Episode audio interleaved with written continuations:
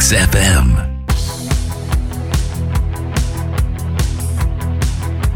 Καλημέρα, καλημέρα, καλημέρα. Όπως πάντα, τρεις καλημέρες να πιάσει τόπο τουλάχιστον η μία. Αυτή που χρειάζεται ο καθένας μας να πάει τη ζωή του λίγο πιο μπροστά.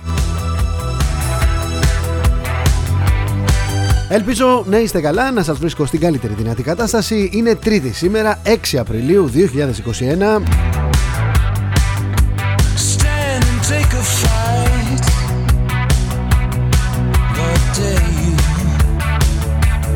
Έχει πολλές συμβολικές έννοιες αυτή η ημερομηνία. More than life, it's Θα τα πούμε και πιο μετά. can you feel it? Έχουμε μια κυβέρνηση, έχουμε μια αντιπολίτευση, είμαστε μια ευχάριστη ατμόσφαιρα. Το κακό είναι ότι άλλα λέει ο ένας, άλλα ακούει ο άλλος, άλλα θέλει να πει, άλλα λέει. Άλλος πληρώνει, άλλος να μην πω.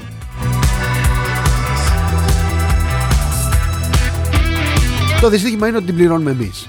Όλοι εμείς. Εγώ, εσύ, ο απέναντι.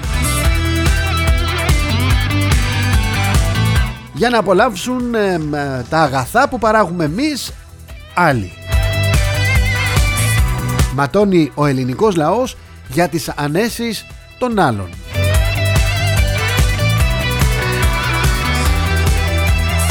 Προσέξτε λίγο, Α, πάμε να ανοίξουμε την οικονομία. Πάμε να ανοίξουμε τον τουρισμό. Πολύ ωραία.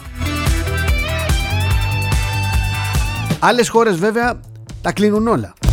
Δεν κρατάνε τίποτα ανοιχτό. Δεν μιλάνε για τουρισμό. Εμείς εδώ δίνουμε συνεντεύξεις και καλούμε κόσμο να έρθει στην Ελλάδα να απολαύσει Greek τζατζίκι, Greek salad και ήλιο.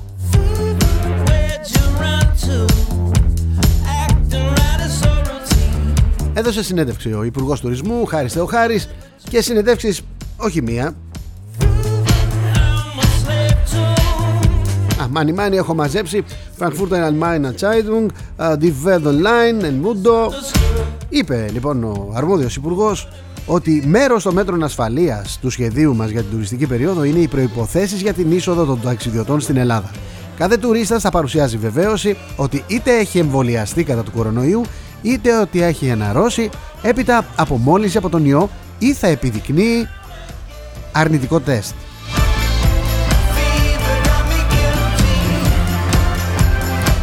Ωραία η γραμμή άμυνας του Υπουργού. Αυτό είπε. Είναι η πρώτη γραμμή άμυνας αυτή. Μια λεπτομέρεια του ξέφυγε και είναι σημαντική. Είναι ο ελληνικός λαός. Οι Έλληνες εξαιρούνται από το δικαίωμα στον εσωτερικό τουρισμό, ενώ οι ξένοι όχι. Για ποιο λόγο να μπορεί να πάει ο Γερμανός στην Κρήτη, ο οποίος είναι και θετικός, You shook me like I never been. για ποιο λόγο να μπορεί να πάει ο Γερμανός στο Δίστομο, στην Αθήνα και να μην επιτρέπεται να πάνε οι Έλληνες με τις ίδιες προϋποθέσεις και τους ίδιους κανόνες; It's got me stressed. Το ζήτημα δεν είναι τυπικό, είναι ουσιαστικό. Κυβέρνηση στην κυβέρνηση, οι κυβερνήσεις πέφτουνε μα οι αγαπημένοι Τα τελευταία χρόνια στέλνουν συνεχώς το μήνυμα ότι οι ξένοι προηγούνται στον τόπο μας. Προηγούνται οι πιστωτές μας και μετά οι μισθωτοί. Προηγούνται τα κοράκια και μετά οι συνταξιούχοι. Προηγούνται Ποιος θέλετε Οι άλλοι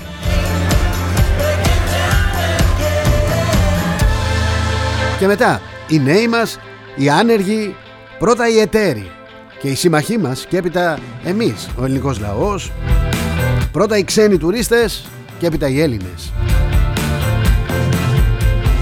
Αν αυτό δεν είναι Ήτα Αν αυτό δεν είναι μιζέρια αν αυτή η αναπαραγωγή μιας ιδεολογίας ήτας, εξάρτησης από τους ξένους μια ιδεολογία που προϋποθέτει ανεφόρον παράδοση της χώρας στους μεγαλύτερους πλειοδότες. Αν όλο αυτό δεν είναι πώς να σας το πω μίζερο βρείτε μια λέξη. Σε κάθε περίπτωση όλο αυτό το, το, το πράγμα που συμβαίνει δεν εκφράζει το λαό μας, τον εκνευρίζει. Και έχουμε ένα λαό που ξεσπάει δυστυχώς ο ένας επάνω στον άλλον. Δεν εξωτερικεύουμε την αγανάκτησή μας προς τις κυβερνήσεις που μας έχουν κάνει τη ζωή μας άνω κάτω. Που έχουν κάνει τη ζωή μας ένα κομμάτι ένα κομμάτι, πώς να σας το πω τώρα να, Θέλω να πω καλά λόγια και ξέρετε Είναι δύσκολο Είναι δύσκολο Δείχνει, δείχνει Σαν ταινία Όλο αυτό που συμβαίνει δείχνει σαν ταινία Όπου Άνθρωποι του χαμετυπίου Του υποκόσμου Ελέγχουν κυβερνήσεις Ελέγχουν τους κυβερνώντες Ασκούν επιρροή Honey, you need it. I'm gonna give you my love. I'm gonna give you my love. Ποιος είναι ο φουρθιώτης που μπαίνει κλωτσώντας τις πόρτες στον αρμόδιο υπουργό; Ποιος είναι ο φουρθιώτης, ο φουρθιώτης ρε, ο φουρθιώτης που βγαίνει και λέει ότι εσείς τόσο καιρό κύριε Μητσοτάκη μας πιέζατε να προβάλλουμε τα δικά σας ρεπορτάζ. Honey, you need a.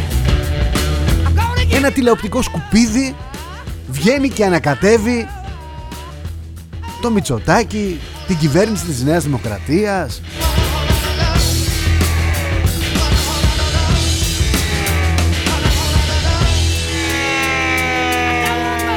Μετά για να μην βρουν ευκαιρία και τα άλλα σκουπίδια τα τηλεοπτικά. Ξέρετε έχει γεμίσει η ζωή μας τηλεοπτικά σκουπίδια. Ανοίγουν την κάμερα μπροστά στο, στο πρόσωπό τους και αρχίζουν και βγάζουν από μέσα φίδια. Γιατί να μην την κάνουν αυτή τη δουλειά αφού επιτρέπεται, επιτρέπεται στον καθένα να λέει ό,τι θέλει χωρίς να έχει αποδείξεις, χωρίς στοιχεία. Μόνο στοιχείο η ιδεολειψία του καθενός. Ένα τυχαίο περιστατικό, δύο. Μπροστά στα δεκάδες χιλιάδες άλλα περιστατικά που σαρώνουν αυτή τη στιγμή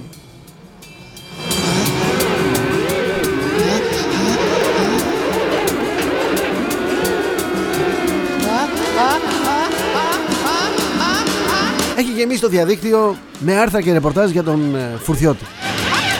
Όλοι αναρωτιούνται πώς δένει ο Φουρθιώτης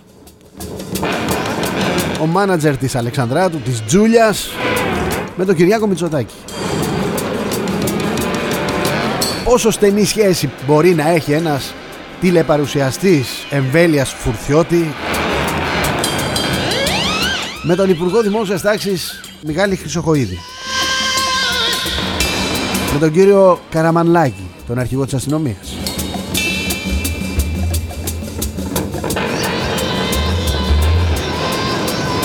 Είναι ο Φουρθιώτης που αναλαμβάνει τον καλοπισμό και τον εξοραϊσμό των κυβερνητικών θέσεων όπως έγραψε η κυρία Παλετσάκη.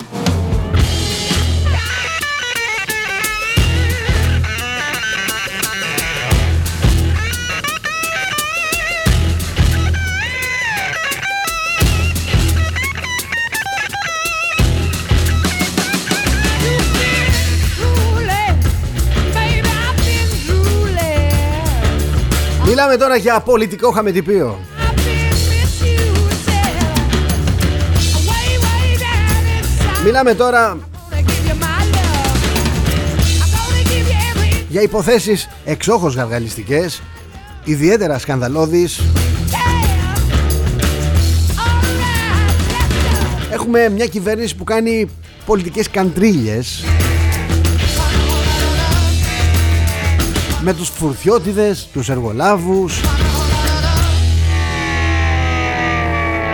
Γιατί να μην βγει ο Τσίπρας και να μην πει ότι δεν έχουμε κυβέρνηση. Down inside. δεν έχει ανοίξει ρουθούνη για την συνέντευξη του Βρούτσι. Στην εφημερίδα του ΣΥΡΙΖΑ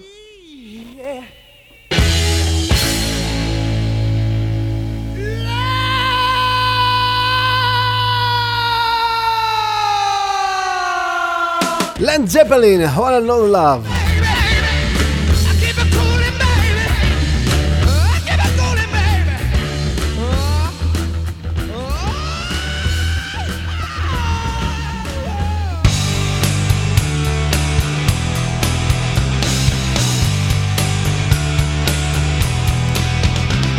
Ρε σταμάτη μη μου λες τώρα. Στο ντοκουμέντο μίλησε ο Βρούτσης. Στο ντοκουμέντο Στο ντοκουμέντο. Στο ντοκουμέντο δεν μίλησε αλλού Στο ντοκουμέντο έδωσε συνέντευξη. Looking around the house, hidden behind the window and the door. Ναι είπα ότι είναι η εφημερίδα του ΣΥΡΙΖΑ. Δεν είναι η εφημερίδα του ΣΥΡΙΖΑ Με συγχωρείς. Είναι η παραεφημερίδα του ΣΥΡΙΖΑ. Με συγχωρείς απόλυτα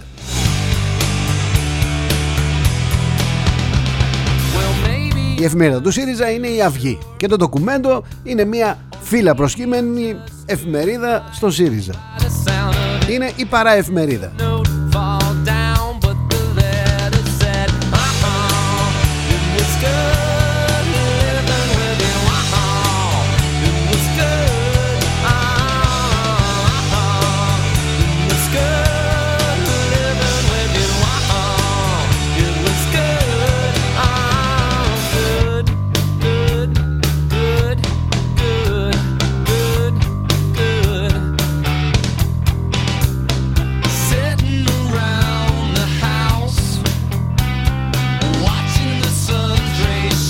Δεν σε προβληματίζει καθόλου ότι η Νανά Παλετσάκη είπε ότι η κυβέρνηση συνεργάζονταν στενά με τον κύριο Φουρθιώτη για την προβολή του έργου; Του έργου του κυβερνητικού.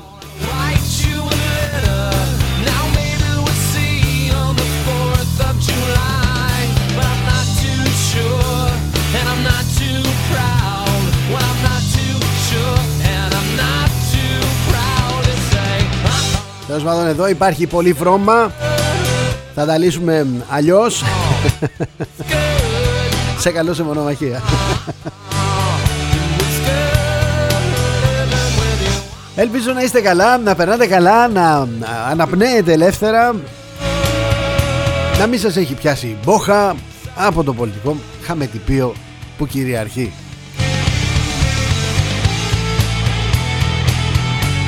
Πάμε γρήγορα στο σαν σήμερα Γιατί πολλές φορές το σαν σήμερα χτυπάω την πόρτα του σήμερα. Σαν σήμερα 6 Απριλίου λοιπόν ε, Χρόνια πολλά στον ευτύχιο, στην ευτυχία. Χρόνια πολλά σε όλους όσοι έχετε λόγο να γιορτάζετε. Μια επέτειο, γενέθλια. Είναι Παγκόσμια ημέρα αθλητισμού για την ανάπτυξη και την ειρήνη Παγκόσμια ημέρα επιτραπέζιας αντισφαίρησης. Και πάμε να δούμε γιατί αυτή η ημερομηνία σήμερα 6 Απριλίου είναι τόσο, τόσο έντονη και τόσο βαθιά χαραγμένη στο μυαλό των Ελλήνων για διαφορετικούς λόγους. Είμαστε στο 1941. Η ναζιστική Γερμανία επιτίθεται στην Ελλάδα και ακολουθεί η μάχη των οχυρών του Ρούπελ. Την ίδια μέρα η Luftwaffe βομβαρδίζει το λιμάνι του Πειραιά με αποτέλεσμα να βυθιστούν 73 πλοία και 25 αλλιευτικά. 1957 ιδρύεται η Ολυμπιακή Αεροπορία από τον Αριστοτέλειο Νάση, ο οποίος εξαγόρασε την κρατική ΤΑΕ. 1960 η πραγματική σύραξη σημειώνεται στη Βουλή κατά τη διάρκεια της συζήτησης της πρότασης της πιστείας της ΕΔΑ κατά της κυβέρνησης του Κωνσταντινού Καραμαλή. Κυβερνητικοί βουλευτές της ΕΡΕ αποκαλούν τους συναδέλφους της ΕΔΑ Βούλγαρους και αυτοί ανταποδίδουν αποκαλώντας τους ταγματασφαλίτες. Οι πιο θερμόαιμοι από τους βουλευτές των δύο παρατάξεων συμπλέκονται και χρειάζεται τη συνδρομή της χωροφυλακής για να επιβληθεί η τάξη. 1974 διεξάγεται ο 19ος διαγωνισμός τραγουδιού της Eurovision στη Μεγάλη Βρετανία. Νικητής αναδεικνύεται για λογαριασμό της Σουηδίας στο συγκρότημα των Νάμπα με τη σύνθεση Waterloo. Στο διαγωνισμό συμμετέχει για πρώτη φορά και η χώρα μας με το τραγούδι του Κατσαρού και του Πιθαγόρα «Λίγο κρασί, λίγο θάλασσα και το αγόρι μου» το οποίο με ερμηνεύτρια τη Μαρινέλα καταλαμβάνει την 11η θέση. 1980 κυκλοφορεί για πρώτη φορά ένα κομμάτι από αυτοκόλλητο κίτρινο χαρτί, το Post-it. Και το 1994 αρχίζει η γενοκτονία στη Ρουάντα από την κυριαρχούσα φυλή Χούτου εναντίον της μειονοτικής φυλής Τούτσι που ελέγχει τη χώρα. Τελικός απολογισμός 937.000 νεκροί. Some guys have gotta build a reputation. Πάμε τώρα γρήγορα γρήγορα να δούμε τι μας ξημέρωσε η μέρα αφού είδαμε το σαν σήμερα. Α, ξεκινάμε πάντα από το πενταπόσταγμα. Έκτακτο ξεκίνησε η σύγκρουση στην Τουρκία. Οι Ισλαμιστές, η συνθήκη του Μοντρέ έληξε το 56, ετοιμάζουν αντίπεινα οι κεμαλιστές. Απασφάλισαν τα ΜΜΕ του Σουλτάνου. Εκτός τόπου και χρόνου Τσίπρα, στα Ραφάλ δεν είναι αυτά που έχουμε ανάγκη, επικίνδυνες οι δηλώσεις του. Σοβαρό επεισόδιο στη Λέσβο. Οι Τούρκοι προσπάθησαν να περάσουν στα ελληνικά χωρικά ύδατα πέντε βάρκες με μετανάστες. Φρίκη στην Τουρκία την έσφαξε στη μέση του δρόμου. Θυμίζω ότι πρόσφατα η Τουρκία έφυγε από, την, ε, από τη συνθήκη της ε, Κωνσταντινούπολης για τα δικαιώματα των γυναικών. Ραφάλ F4, τα γαλλικά μαχητικά γίνονται πιο stealth και καταστροφικά στη νέα έκδοση. Πάμε Άι εφημερίδα. Ένιγμα με το Πάσχα στο χωριό. Πότε αναμένεται να επιτραπούν οι μετακινήσεις από νομό σε νομό; Γεραπετρίτης υπάρχει δυνατότητα να ανοίξουμε τα σχολεία τη Δευτέρα πρωτίστως στα Λύκεια. Μπρος πίσω πάνε, μπρος πίσω. Και είναι λάθος που βγαίνει ο καθένας και κάνει τη δήλωσή του, αυτό που πιστεύει και τελικά στην ε, μεγάλη συγκέντρωση αποφασίζουν διαφορετικά. Είναι λάθος, είναι λάθος γιατί διχάζουν τον κόσμο. Αντίστροφη μέτρηση για το άνοιγμα της εστίασης Παπαθανάσης μετά το Πάσχα σε εξωτερικούς χώρους Δήμος Αθηναίων επανέρχεται η ελεγχόμενη στάθ- ε, στάθμευση στην πόλη που και πότε ισχύει και πως πληρώνουμε.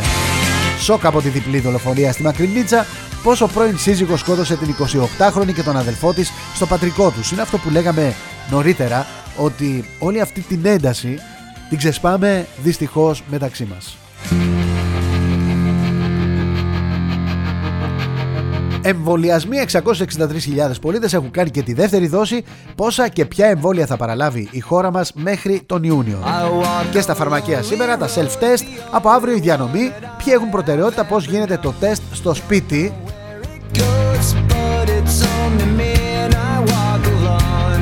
Πάω news break, lockdown, γονατίζουν τα νοσοκομεία από διασωληνωμένους εκτάκτως σε Θεσσαλονίκη και Κοζάνη ο Κοντοζαμάνης. Καθηγητής Τζανάκης να επιτραπεί στον κόσμο να πάει στα εξοχικά του αναμένουμε ρεκόρ κρουσμάτων. Άνοιγμα σχολείων, ποιοι μαθητές επιστρέφουν στα Θρανία, διαφορετική διαχείριση ανάλογα με την περιοχή. Ο ΠΑΠ Game Time Basket, ο Τόλης Κοτζιάς κάνει απολογισμό της EuroLeague. Πέρασαν 80 χρόνια από την εισβολή της ναζιστικής Γερμανίας στην Ελλάδα, το μήνυμα δέντια. Βόλος άφαντη 8 μάρτυρες κατηγορία στην υπόθεση ανθρωποκτονίας. Διόρυγα Κορίνθου τρεις μήνες κλειστή, αλλά τα κανάλια μούγκα. Εμείς ήμασταν έτοιμοι να στείλουμε βοήθεια και ανθρώπους και υλικό ε, να ανοίξουμε τη διόρυγα του Σουέζ. Το ότι ο ισθμός της Κορίνθου είναι κλειστός δεν μας πειράζει. Πάμε, Hellas Journal. Λοιπόν, ε, πρώτο θέμα. Γιατί ο Μητσοτάκης επισκέπτεται τη Λιβύη. Κατάργηση του τουρκολιβικού μνημονίου για πλήρη αποκατάσταση των σχέσεων. Χωρίς τέλος η διαλυτική βαβέλ των ειδικών. Παίζεται πάλι το άνοιγμα των σχολείων τη Δευτέρα.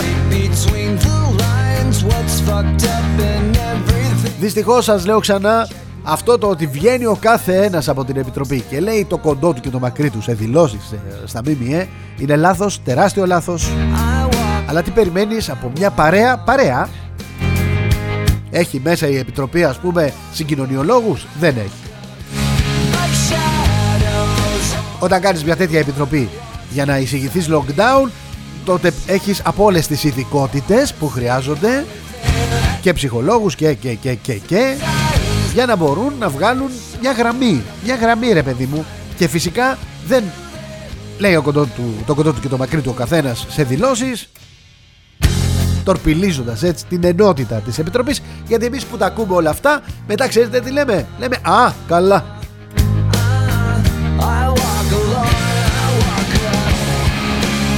Συνεχίζω με το Hellas Journal. Ε, χωρίς να κουνήσει καν το μικρό του δαχτυλάκι ο Biden, ο Ερντογάν ενώπιον της απόλυτης τρικυμίας. Οι Ρώσοι καταλαμβάνουν την Αρκτική, δοκιμή νέων επ- όπλων και εμπορικός έλεγχος στο βόρειο πέρασμα. Οι εφιάλτες του Ταγί Ερντογάν έχουν οδηγήσει τις ένοπλες δυνάμεις της Τουρκίας στον Αδύρ. Γιατί η κατοχική Τουρκία δεν μπορεί να αναλάβει ενεργό ρόλο στην Ουκρανία. Πώς σχετίζεται η Ελλάδα; City sleeps and I'm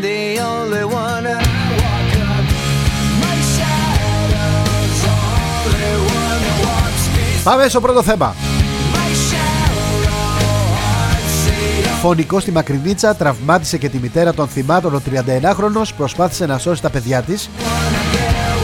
Lockdown απομακρύνεται το Πάσχα στο χωριό. Τα σενάρια για σχολεία, μετακινήσεις και λιανεμπόριο. Επανέρχεται η ελεγχόμενη στάθμευση στην Αθήνα. Προσέξτε λίγο, όσοι είχατε συνηθίσει να παρκάρετε όπου να είναι, μη σας κόψουν το μπιλιετάκι. Βενεζουέλα γκέι, το ένα θύμα περιμένει ακόμα αποζημίωση, το άλλο δεν βρίσκει δουλειά. Μιλάμε για την Ξένια Μπουζαναρνίδου και την... Ε, πώς τη λέγανε; Τη Σταματία.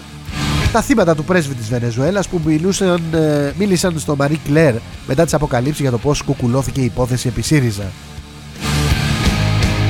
Είχαμε ένα μπουρντάρι πρέσβη, ο οποίος, ε, ρε παιδί μου, την έπεφτε, την έπεφτε.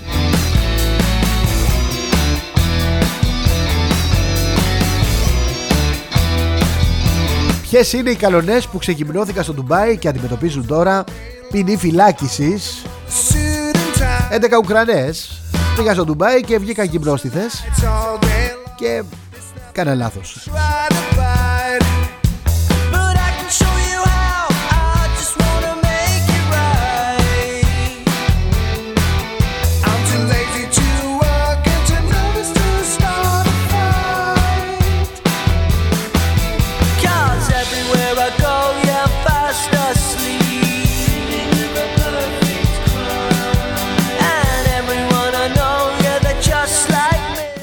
Καλή μνήμη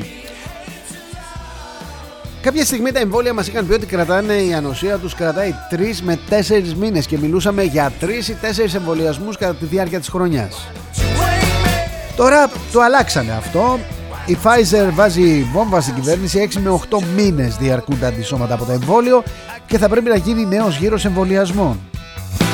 I saw you running though you came back, but to the Όπως αν θυμάμαι καλά, από την αρχή το εμβόλιο της AstraZeneca δεν ήταν να γίνει στους άνω των 65 γιατί προκαλεί θρομβώσεις και κάτι τέτοια. work and to Μετά το παρακάμψαμε αυτό και προχωρήσαμε.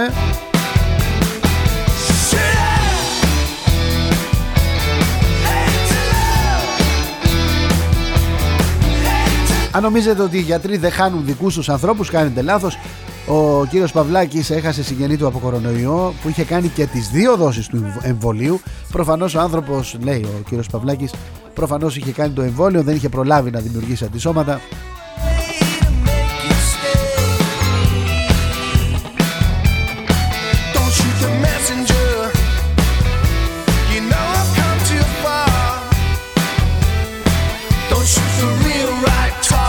Talk. Ο Γεραπετρίτης συνεχίζει να κάνει δηλώσεις. Η προδιάθεσή μας είναι να ανοίξει η δευτεροβάθμια εκπαίδευση πρωτίστως στα Λύκεια. Go, yeah, fast asleep. And every Ο Γεραπετρίτης είναι εκπρόσωπος της κυβέρνησης στην Επιτροπή Λιμοξιολόγων. Hate to love. Hate to love. Hate to love. Προφανώς είναι και αυτός που τους πιέζει. Wake me. Ξέρετε.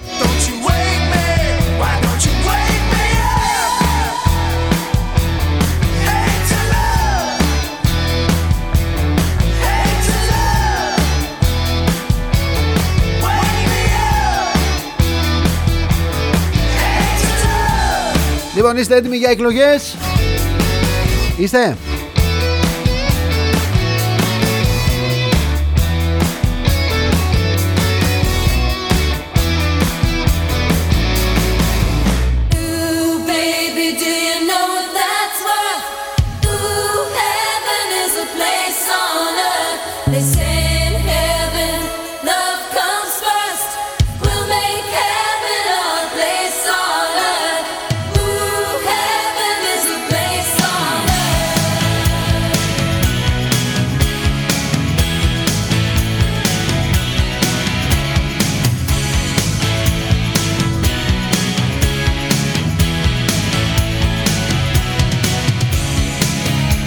Πάμε τώρα στα δικά σας μηνύματα. Η ώρα είναι 11 και 33 πρώτα λεπτά. Α, εδώ στο nextfm.gr και στο opiniononline.eu είμαι ο Θοδωρής Τσέλας. Ελπίζω να είστε καλά, να περνάτε καλά. Α, κάναμε ένα μικρό ταξιδάκι On the street outside. Είδαμε τα γεγονότα, σημαντικά γεγονότα που είχαν συμβεί, που έχουν συμβεί σε αυτήν εδώ τη χώρα. Είδαμε την ειδησιογραφία, πώς καταγράφουν τουλάχιστον τα διάφορα site, συστημικές και αντισυστημικές φωνές, την καθημερινότητά μας, την επικαιρότητά μας, αυτά που μας προβληματίζουν. Να διαβάζετε τα διάφορα site και να μου προτείνετε αν θέλετε και άλλα site. Αρκεί να έχουν σοβαρότητα και εγκυρότητα να μην κραυγάζουν να μην ε, καταφέρονται με ύβρις κατά πολιτικών αντιπάλων ή άλλων απόψεων κλπ. κλπ.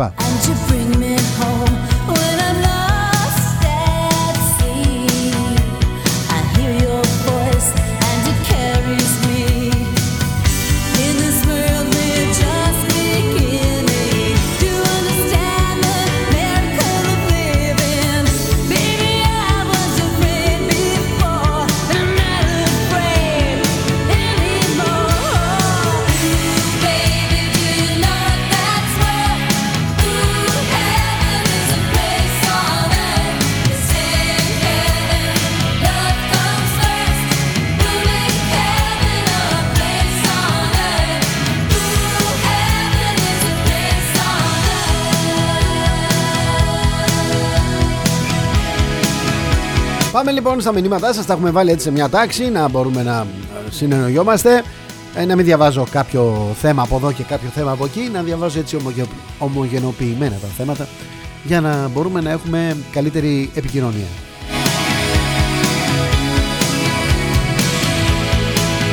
Καλησπέρα Παναγιώτη από την Αυστραλία. Μου λέει δεν είναι μόνο η συνθήκη του Μοντρέ, λίγη και η συνθήκη του Κάρς τον Οκτώβριο και ένα μήνυμα προς τους Τούρκους μου λέει κανονίστε να αναγκάσετε τους Ρώσους να ανταποδώσουν και να, να, και να σας εκδικηθούν. Ήδη ο Πούτιν έχει ξεσηκώσει αντιδράσεις στο εσωτερικό της χώρας με τον ευγενικό τρόπο που σας φέρετε.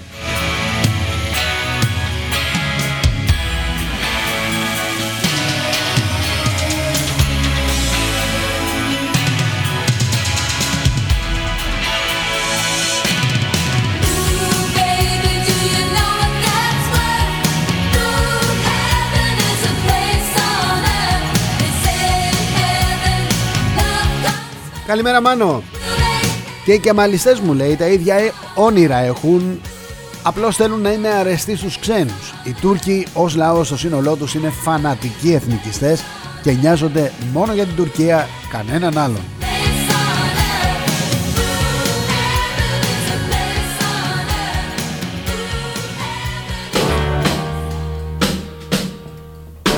Elvis Presley από τα παλιά Jailhouse Rock Party in the county jail. The prison band was there, they began to wail. The band was jumping and the joint began to swing.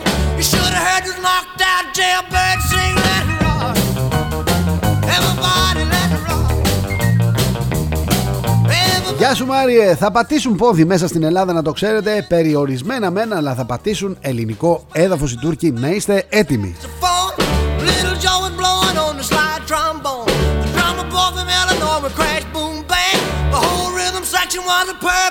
Γεια σου Βαγγέλη. Μιλάμε για ένα τουρκομόρφωμα. Σπόρος αδανικός, άρπαγας κλέφτης δολοφόνος Το στηρίζουν εδώ και χρόνια.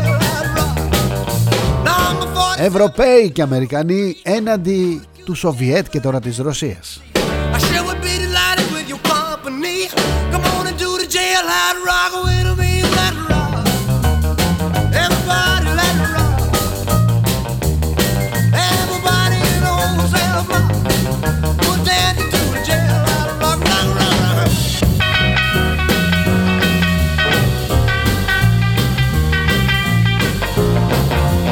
Εντάξει δεν διαφέρουμε και πολύ Μαρία.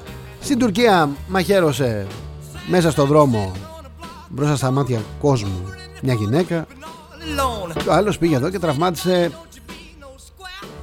στη μακρινίτσα Use a wooden chair,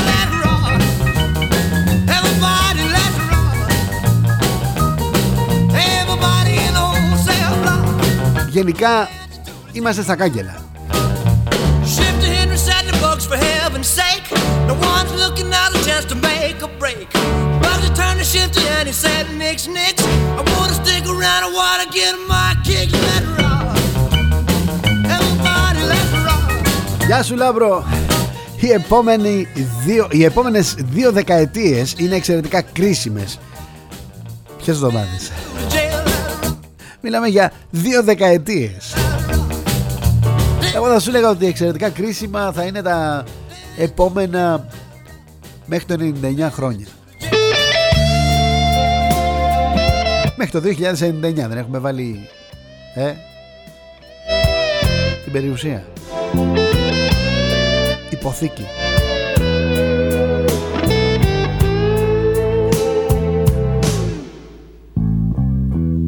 Γεια σου Βασιλική Used to be so weak. Ούτε Πάσχα θα κάνουμε, ούτε καλοκαίρι θα κάνουμε. Πάρτε το χαμπάρι. My heart Η εστίαση θα ανοίξει. Πέντε άτομα το κάθε μαγαζί θα έχει. Και από τις 10 θα κλείνει. Αλλιώς θα έχει πρόστιμο. Αυτή θα είναι η ζωή μας από εδώ και πέρα. Μας πουλάνε ελπίδες ότι θα επιστρέψουμε στο κανονικό. Ταΐζοντάς μας ελευθερίες με το σταγονόμετρο και το βαφτίζουν πρόοδο. Friend of mine. Όχι μία και δύο δόσεις εμβολίων, αλλά δέκα να χώσετε στον οργανισμό σας. Αυτή θα είναι η ζωή μας από εδώ και πέρα.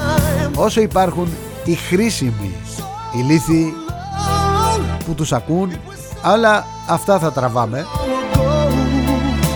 But I've still Γεμίσαμε ειδικούς μπαρουφολόγους, καραντινολάγνους, μασκοφόρους που διαφεντεύουν τις ζωές μας και έχουν καταστρέψει την οικονομία και την ψυχική υγεία του κόσμου. used to be so easy.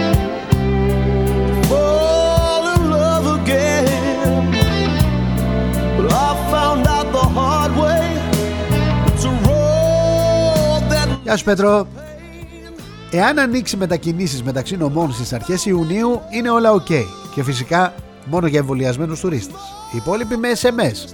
Μακάρι να βγω αληθινός.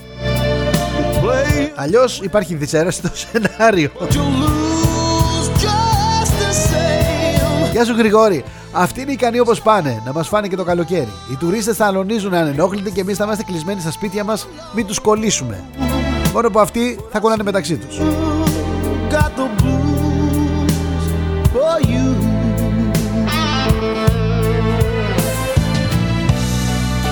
So many years. Γεια σου Χρήστο. Να ταξιδέψω εξωτερικό μπορώ. Να έρθει ο τουρίστας μπορεί. Να πάω στο εξοχικό όμως δεν μπορώ. Άρα αν κλείσω εισιτήρια για το εξωτερικό, πάω εξωτερικό και μετά από εκεί στο εξοχικό μπορώ.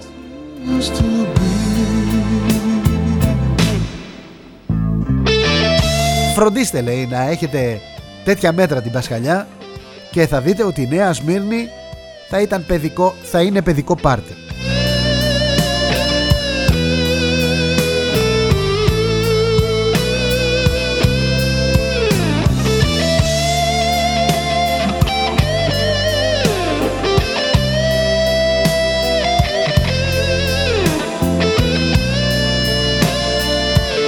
Γεια σου Φέδρα Μου λέει είμαι περίεργο, περίεργη να δω πως θα γίνεται τηλεμάθημα στους μαθητές της τρίτης λυκείου οι οποίοι τυχόν θα νοσήσουν από κορονοϊό.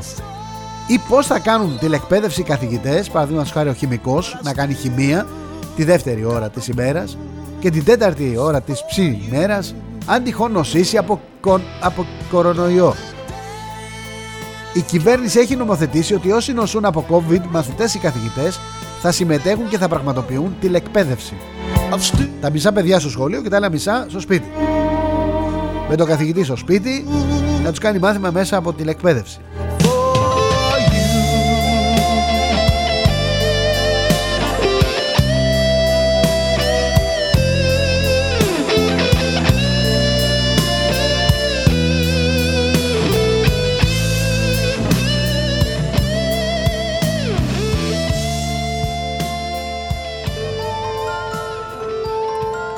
Γεια σου Παναγιώτη. Είμαστε η μόνη χώρα που εφαρμόζει σκληρό lockdown κοντά 6 μήνες. Αφήστε τις βλακίες των ε, ε, παπαγάλων ότι δεν εφαρμόζεται γιατί σημασία έχει τι ισχύει και δεν υπάρχει και κανένα αποτέλεσμα. Είναι ο παράδεισος των προφητών. Ό,τι και να εικάσεις επιβεβαιώνεσαι πανηγυρικά.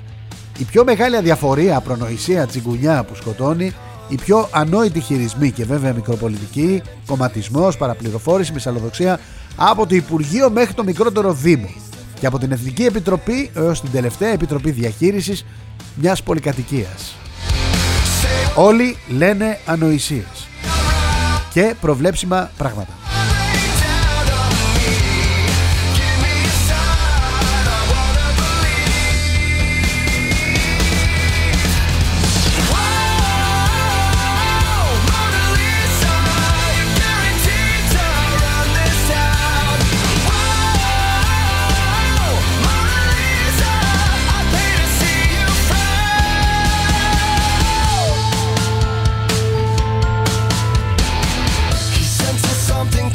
Καλημέρα Αποστόλη. Δηλαδή το Πάσχα που είναι 2 Μαΐου υπάρχει πρόβλημα μετάδοσης για τον τουρισμό που ανοίγει επίσημα μετά από 12 ημέρες στις 14 Μαΐου δεν υπάρχει πρόβλημα μετάδοσης. Κανονίστε να κάνετε κάποιο αστείο με απαγόρευση για το Πάσχα και θα γίνει ο τρίτος παγκόσμιος πόλεμος στην Ελλάδα.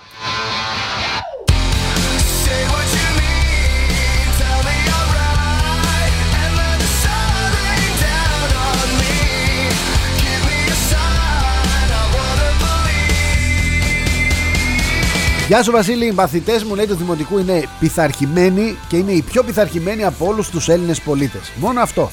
Οι μαθητές του Δημοτικού.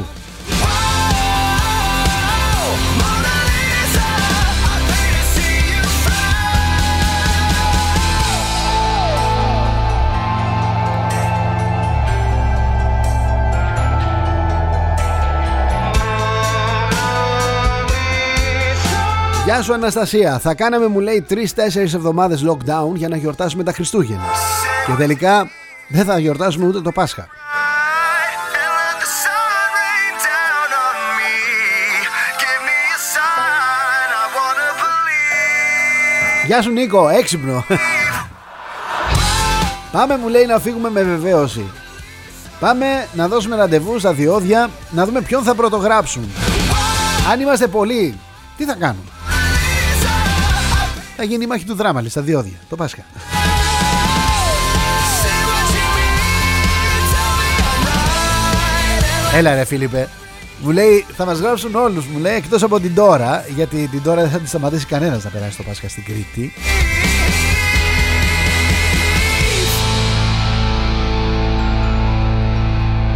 Γεια σου Νάσο. Μου λέει ανοίξτε τα σχολεία με τόσα κρούσματα να μην ξέρει κανένας από πού μας έρχεται μετά.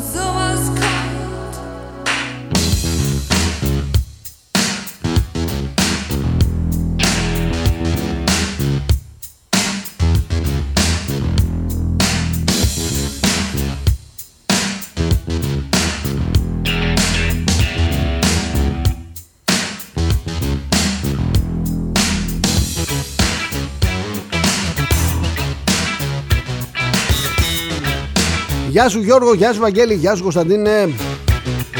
Μαρία, το είπα το θέμα. Το είπα το θέμα. Είναι πολύ σημαντικό. Δεν ξέρω αν δεν ήσουν από την αρχή εδώ. Για τον ε, πρέσβη.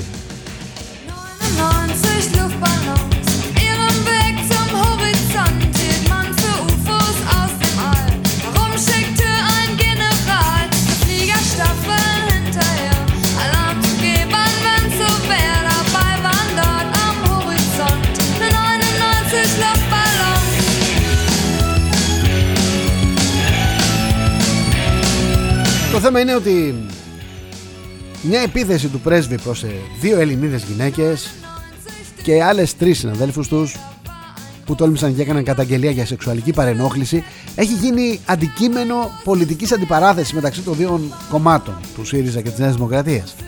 Οι ίδιες ζητούν δικαίωση Bei Schassmann, επισημένοντας ότι δεν έχει τέλος ο αγώνας τους Μιλάμε για σεξουαλικές επιθέσεις, έτσι, όχι επιθέσεις ό,τι να είναι.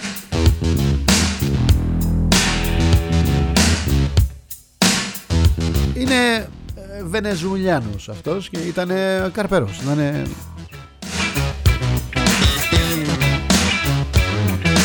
Του άρεσαν τα εξωτικά. Το θέμα είναι ότι οι δύο γυναίκες δεν έχουν αποζημιωθεί ακόμα. Τι δύο γυναίκες, είναι πέντε. Είναι πέντε Ελληνίδες που υπήρξαν θύματα σεξουαλικής παρενόχλησης από τον πρέσβη της Βενεζουέλας. Sich für schlaue Leute, witterten schon fette Beute, riefen Krieg und wollten Macht. Οι τρεις απολύθηκαν άμεσα, η μία παρέμεινε στο πόσο της, η άλλη αναγκάστηκε σε παρέτηση. Wegen 99 Luftballons. Το θέμα είναι ότι το ελληνικό Υπουργείο Εξωτερικών δεν υπογράφει για να αποζημιωθούν οι συγκεκριμένες. Η υπόθεση τέλος πάντων που έχει φτάσει μέχρι, το... μέχρι την αποζημίωση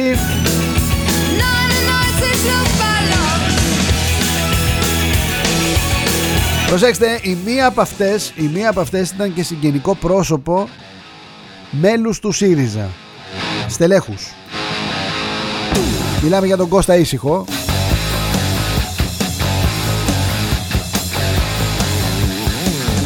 Έναν άνθρωπο ο οποίος έχει διατελέσει αναπληρωτής υπουργός Εθνικής Άμυνας και βουλευτής του ΣΥΡΙΖΑ και παρετήθηκε τον Ιούλιο του 2015 και τον Αύγουστο του ίδιου έτους παρετήθηκε και από το κόμμα.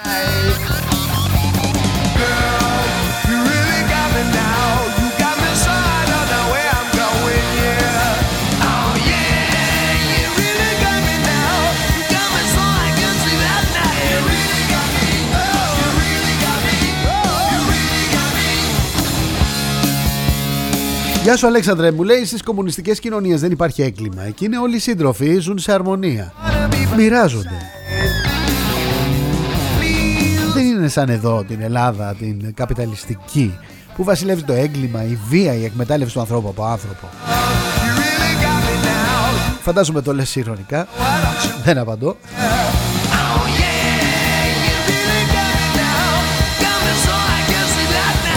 Γεια σου Γιώργο. Μου λέει εκείνη την εποχή το μόνο που τους ενδιέφερε ήταν να μην ανέπαφο το ηθικό πλεονέκτημα της αριστεράς.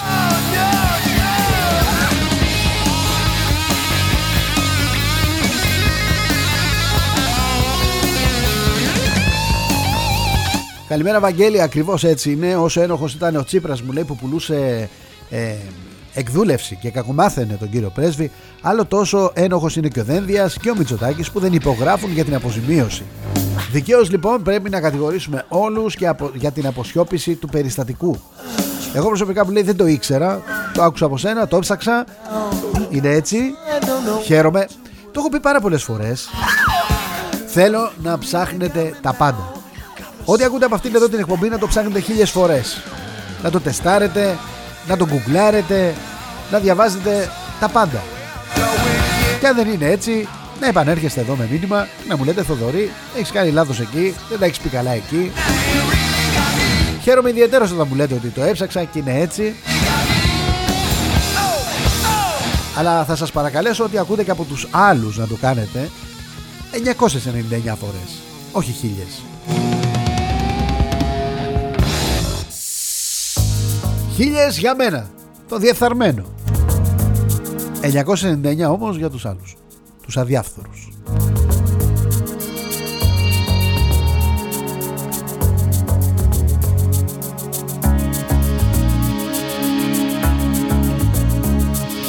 Baby, don't understand why we can't just hold on to each other's hands.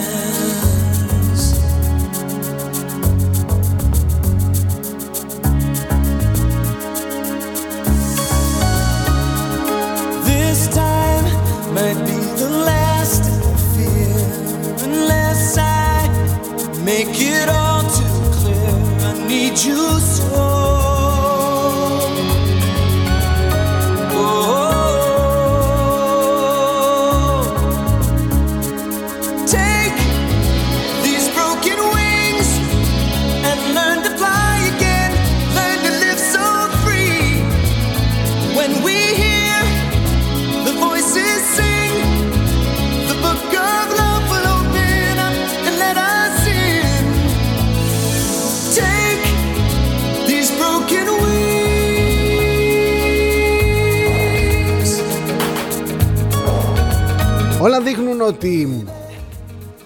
Biden μας πιέζει να μοιραστούμε το Αιγαίο με την Τουρκία. Και δεν είναι και πολύ ο καιρός που ο Άντωνι Μπλίνκεν γκρίζαρε το Αιγαίο με τις δηλώσεις του. Μάλιστα, οι δηλώσεις αυτές είχαν γίνει την ώρα ακριβώς του τηλεφωνήματος του Μητσοτάκη με τον Biden. That's all I know. That's Θέλουν οι Αμερικανοί να συνδιαχειριστούμε το υποθαλάσσιο, τον υποθαλάσσιο πλούτο του Αιγαίου και την ε, νότιο-ανατολική Μεσόγειο με την Τουρκία.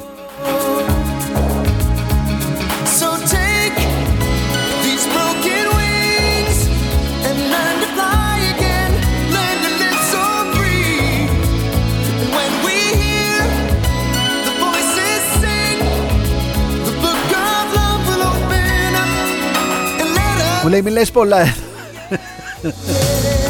μου λέει μη λες πολλά μου λέει για τον Φουρτιώτη Μην τον κάνει Υπουργό Εξωτερικών ή Εθνικής Άμυνας Ο Μητσοτάκης. Και τραβάς τα μαλλιά σου. Και μαζί με σένα και εμείς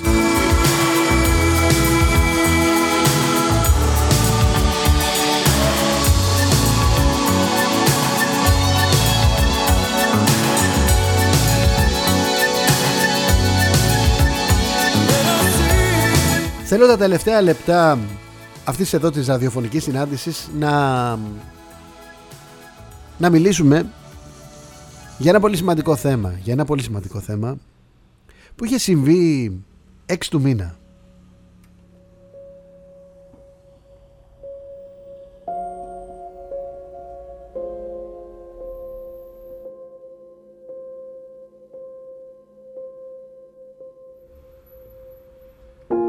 ...6 Απριλίου...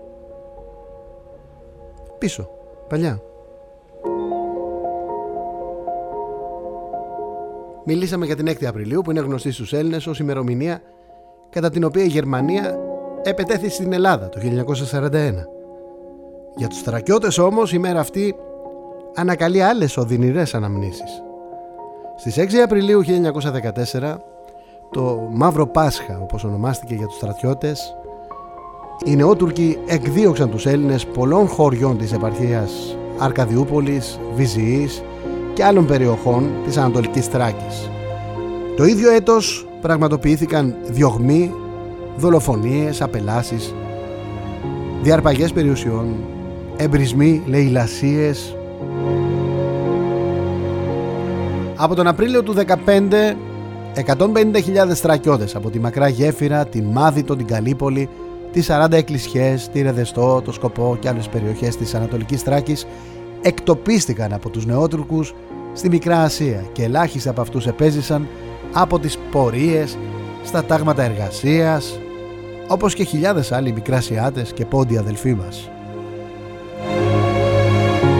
Ο συνολικός πληθυσμός των εξόριστων Ελλήνων της Ανατολικής Θράκης που εκτοπίστηκαν μέχρι και το τέλος του Πρώτου Παγκοσμίου Πολέμου έφτασε τελικά τις 220.000 ψυχές, σύμφωνα με στοιχεία του Οικουμενικού Πατριαρχείου Κωνσταντινούπολεως. Παρά τους διωγμούς, η Ανατολική Θράκη γνώρισε την απελευθέρωση από τον ελληνικό στρατό τον Αύγουστο του 1920 και παρέμεινε ελεύθερη μέχρι τον Οκτώβριο του 1922 οπότε αποχώρησαν οι Έλληνες στρατιώτες και μαζί με αυτούς και πολλοί θρακιώτες για να αποφύγουν τα αντίπεινα των Τούρκων. Ο ξεριζωμός των Ελλήνων της Ανατολικής Θράκης ολοκληρώθηκε το 1923 με την ανταλλαγή των πληθυσμών.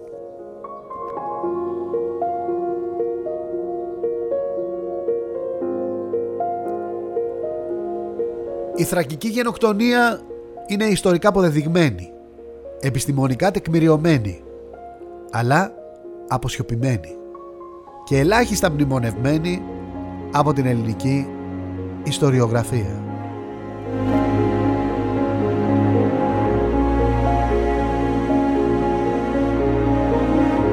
Η αφετηρία των διωγμών και της γενοκτονίας του ελληνισμού της Μικράς Ασίας και αργότερα του Πόντου υπήρξε ο χώρος της Ανατολικής Θράκης.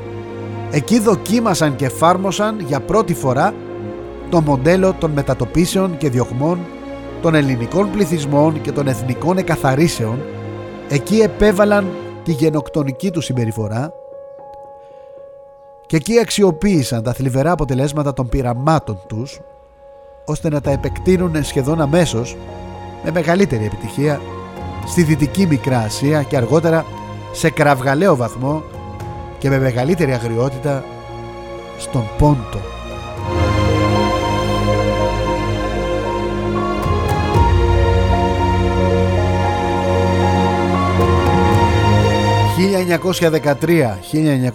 ...1913-1917...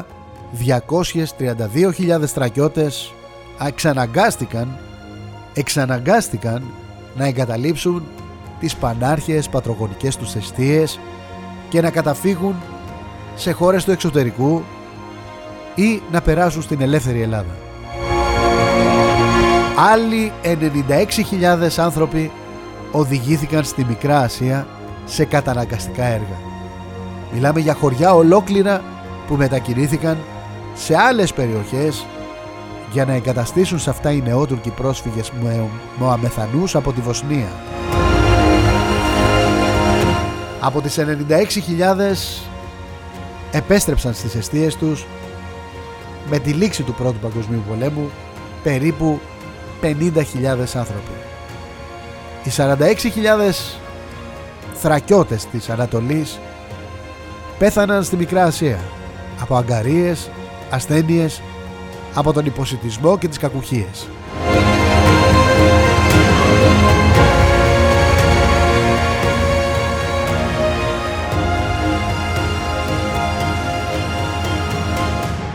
Αν λάβουμε υπόψη ότι η Ανατολική Θράκη το 1910 αριθμούσε 360 με 370 Έλληνες, εύκολα, εύκολα βγαίνει το συμπέρασμα ότι στην περιοχή της Ανατολικής Θράκης παρέμειναν μέσα στην ερημωμένη, ερυπωμένη κυριολεκτικά ελληνική γη μόνο 30.000 με 40.000 Έλληνες, οι περισσότεροι γέροι, ανήμποροι, απροστάτευτοι.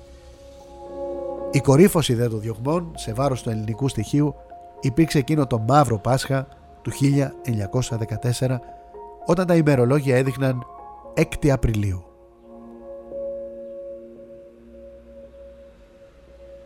Να περνάτε καλά, να προσέχετε τον εαυτό σας. Θα τα πούμε πάλι αύριο λίγα λεπτά μετά τις 11 εδώ στο εξαιρετικό ραδιόφωνο. Είμαι ο Θοδωρής Τσέλας. Γεια σας. XFM.